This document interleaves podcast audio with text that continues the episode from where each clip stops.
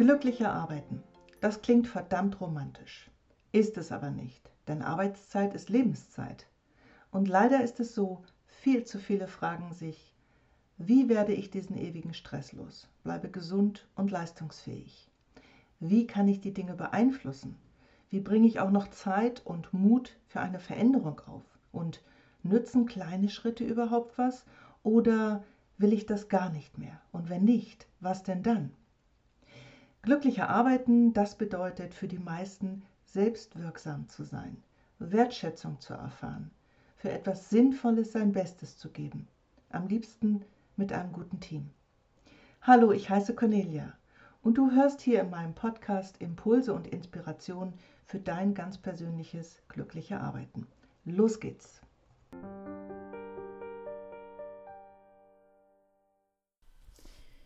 In einer Arbeitswelt, die mir vorschwebt, lernen die Nachwüchsler von den Erfahrenen. Achtung und umgekehrt. Was ich leider häufig beobachte, ist, ähm, ja, dass es da eine Menge Zündstoff zwischen den Generationen gibt und manchmal die Lunte relativ schnell brennt. Das hat unter anderem damit zu tun, dass die einen für sich pachten, sie hätten ja das, ähm, ja das frische Wissen an Bord und die anderen ja, sie hätten schließlich die Erfahrung. Nicht immer geht es gut, ich weiß, es gibt viele sehr ja, glückliche Beispiele. Und ähm, ich möchte mich heute ganz gerne mit dir, mit diesem Thema mal so ein bisschen tummeln. Denn es ist ja so, dass wir so viele spannende Herausforderungen zu meistern haben. Und das geht nun mal nur miteinander und nicht gegeneinander. Im Gegenteil, wir profitieren doch sehr davon, wenn die Jüngeren und die Älteren einen gelingenden Schulterschluss bilden. Und dazu fällt mir eine Geschichte ein, da nehme ich dich mal mit. Das ist schon einige Monate her und ich sprach mit einem Nachbarn. Das ist ein ganz sympathischer Typ, der ist sehr berufs- und lebenserfahren. Und ähm, ja, ich nehme ihn immer so wahr, der ist relativ klar mit sich und gut aufgestellt im Job. Er erzählte mir von seiner aktuellen Situation im Job. Ähm, ja, er wolle sich besser durchsetzen können und mehr Präsenz entwickeln. Und vor allem in, im Kontakt mit seinen internationalen Kollegen und Kolleginnen. Und die, so schätzt er die Situation ein, die machten seit einiger Zeit gemeinsame Sache gegen ihn. Und überhaupt, das vermute auch sein deutscher Kollege. Und zu allem Überfluss ähm, sei seine Führungskraft einfach furchtbar inkompetent und tue überhaupt nichts dagegen. Er motzte und er war echt richtig genervt. Denn mittlerweile war es so, dass ihm ja diese Geschehnisse, die nun schon einige Monate andauerten, ihm ja ihn bis in den Schlaf verfolgen. Und dann sagte er noch sowas wie ich muss da jetzt irgendwie taktieren, um zu gewinnen. Und dann seufzte er, grinste mich an und sagte Du hast doch bestimmt so einen Coach-Tipp. Ja, ich mag meinen Nachbarn, aber ich sagte ihm, nee, den habe ich nicht. Ich bin aber neugierig und frag dich mal, wenn du möchtest. Na gut, auch er war neugierig. Und er erzählte mir, ähm, was ich noch nicht so genau wusste, mh, hm, er sorgt im weitesten Sinne mit dafür, dass sogenannte technische Komponenten rechtzeitig an Land kommen. Irgendwie im Zusammenhang mit Supply Chain Management. Ähm, ein paar seiner Kollegen, die trifft er regelmäßig zum Flurfunk im Büro. Also es ist ja schon einige Monate her. Also fast oldschool. Und ganz viele nur virtuell, weil die sitzen irgendwo auf der Welt verstreut. Seine Führungskraft, die pendelt zwischen den Welten. derjenige ist meistens unterwegs und findet dieses Nomadendasein ähm, ja irgendwie aufregend und zeitgemäß und irgendwie hip, so äußerte er sich. Und dann murmelte er noch, naja, der ist ja auch 14 Jahre jünger. Und er erzählte weiter, ähm, nämlich, dass sein Gefühl sei, es braut sich da irgendetwas zusammen. Mein Nachbar ist äh, für die Zulieferer bestimmter Länder verantwortlich und ähm, er kommt dadurch immer mal in den Genuss, diese auch öfter zu besuchen. Und insbesondere diese Dienstreisen, die mag er an seinem Job nämlich sehr. Mit einigen Geschäftspartnern, er ist schon relativ lange in dem Unternehmen, äh, geht er abends richtig gerne essen. und äh, sie hätten sich mittlerweile sogar angefreundet. Das Blöde ist aber, dass das Reisen weniger geworden sei und auch das sei eine Folge dieser Digitalisierung, wie er meinte. Ähm, und dann ja, haben wir uns weiter unterhalten und ich fragte so ein bisschen neugierig weiter und er erzählte, dass sein neuer Chef sich seit einigen Monaten auch überhaupt eigenartig verhalten wolle, würde. Der hätte nämlich gesagt, also mein Nachbar soll seine Dienstreisen reduzieren und die Angelegenheiten viel häufiger ähm, virtuell klären. Also ja, über Zoom und dergleichen. Und außerdem ähm, hätten zwei seiner Kollegen im Ausland ihn schon einige Male nicht ausreichend oder falsch informiert. Also insgesamt eine relativ missliche Lage für meinen Nachbarn. Er erzählte auch, dass er mittlerweile abends ganz oft mit seiner Frau darüber spreche, denn es würde ihn wirklich belasten. Und mit seinem deutschen Kollegen, mit dem spreche er auch schon lange, also oft darüber, mit dem arbeite er auch schon viele Jahre zusammen, die hätten ein ähnliches Alter. Er hätte das Gefühl, sagte mein Nachbar, er müsse sich seinen jüngeren Kollegen und Kolleginnen gegenüber immer stärker positionieren und ähm, auch seiner jüngeren Führungskraft gegenüber. Irgendwie würden die wohl nicht erkennen, was er täglich dort stemmt. Er hätte Angst, murmelte er irgendwann, dass er vielleicht irgendwann sonst weg vom Fenster sein könne.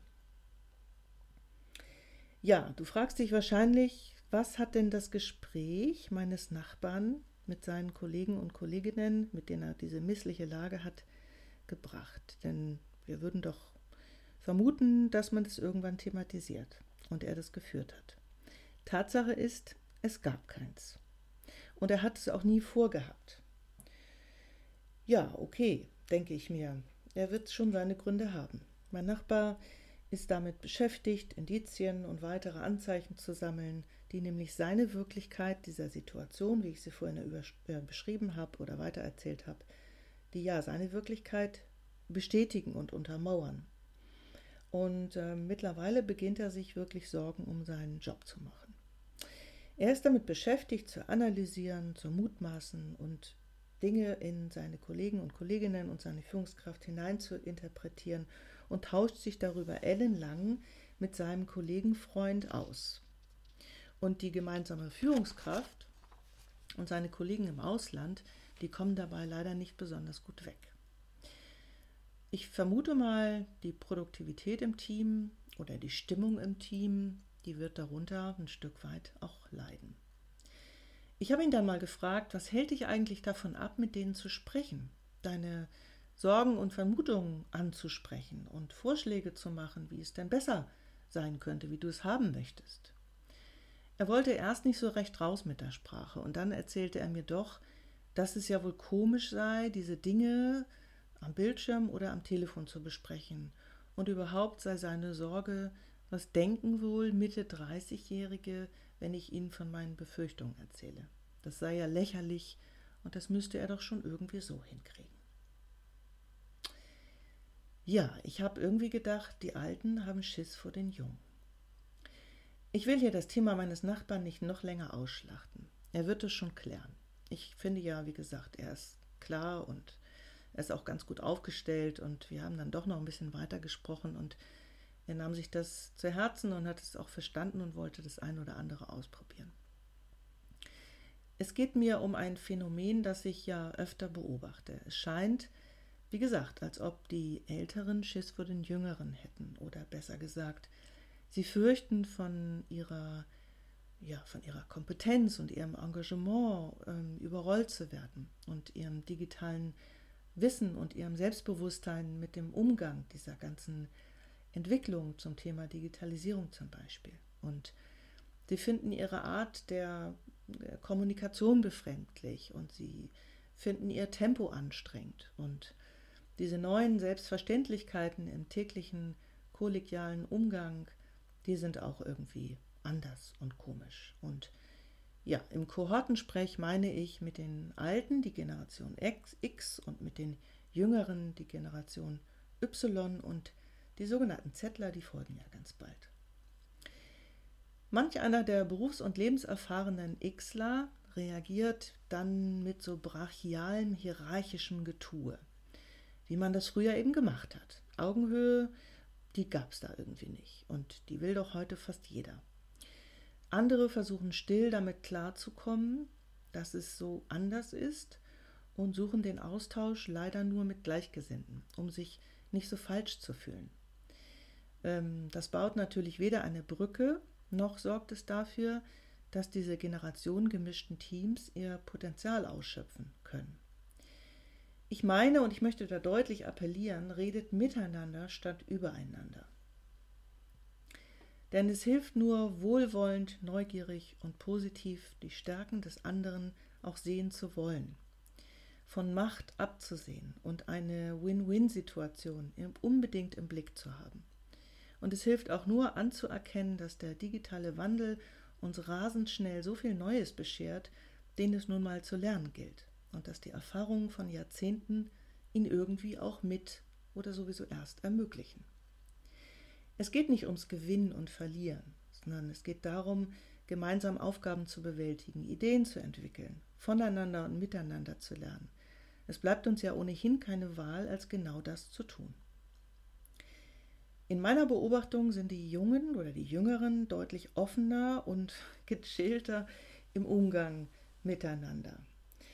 Und an dieser Stelle möchte ich offen sagen, sorry, ihr Xler, ich weiß natürlich nicht alle, ähm, aber meistens seid ihr das, die etwas mehr Geburtshilfe in einer gegenseitig wertschätzenden Zusammenarbeit brauchen.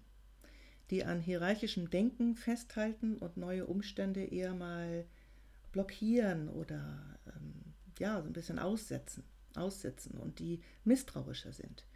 Wir wissen natürlich, dass das zum Beispiel mit einer gelernten Fehlerkultur und alten Führungsbildern und dergleichen zu tun hat. Okay, weiter lernen, umdenken, weniger Angst vor Macht und Gesichtsverlust wäre da sehr hilfreich. Allerdings, auch das beobachte ich, Jüngere haben manchmal eine unbedarfte und sehr fordernde Haltung. Oder manchmal begrinsen sie auch ein ganz kleines bisschen das andere Selbstverständnis, gerade im Umgang mit Technik, Kommunikationsritualen und so weiter. Das mag mancher als herablassend und geringschätzend empfinden, habe ich schon gehört jedenfalls. Seid doch einfach auch dafür sensibel, ihr lieben Millennials zum Beispiel. Unterm Strich ist es doch so, und jetzt komme ich langsam zum Abschluss. Auch generationengemischte Teams sind ein Zeichen von Vielfalt. Und wir wissen, dass Vielfalt ein wirklicher Erfolgsgarant ist.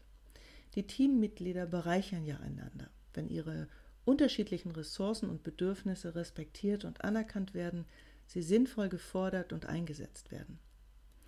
Was es dazu braucht, ist die Akzeptanz für die anderen, das Finden ihrer Stärken und die unbedingte Neugierde aufeinander. Und es gilt zu begreifen, Unterschiedlichkeiten führen natürlich zu Irritationen und Fragen. Und es gilt zu wissen, immer betrachten Menschen das andere durch ihre eigene Brille. Die Kunst ist es zu fragen und zu klären und das eigene Bedürfnis bzw. die Erwartungen klar zu formulieren. Im besten Fall eine Unternehmenskultur, ein Miteinander zu schaffen, in dem all das, dieses möglich ist. Im Falle meines Nachbarn, ja, ähm, ich wünsche ihm natürlich, dass er über seinen Schatten springt und ein klärendes Gespräch führen wird, denn das wird er müssen. Ich weiß nicht, ob er es schon getan hat, gesprochen haben wir noch nicht wieder darüber. Vielleicht gerade, weil er der deutlich berufs- und lebenserfahrene Kollege ist. Es wird sich zeigen, ob er dahinter, äh, ja, oder ob dahinter eine tatsächliche Sache oder eher ein Beziehungskonflikt steckt und äh, welche weiteren Schritte dann zu gehen sind. Und ich wünsche ihm natürlich eine Führungskraft, die diesen Weg auch gelingend mit ihm zusammen gehen wird. Nun bin ich neugierig darauf, wie ähm, erlebst du Vielfalt in generationengemischten Teams? Welche Konflikte oder Unverständnisse hast du schon erlebt und wie geht ihr damit um? Ich bin wie immer sehr neugierig und gespannt auf den Austausch zu diesem Thema, denn ich halte das für eines der sehr wichtigen dieser Zeit. Für heute also sage ich jetzt mal ganz herzlichen Dank fürs Hiersein und für deine Neugierde und dein Zuhören. Und ich sage Tschüss mit ganz herzlichen Grüßen. Happy Day, deine Cornelia.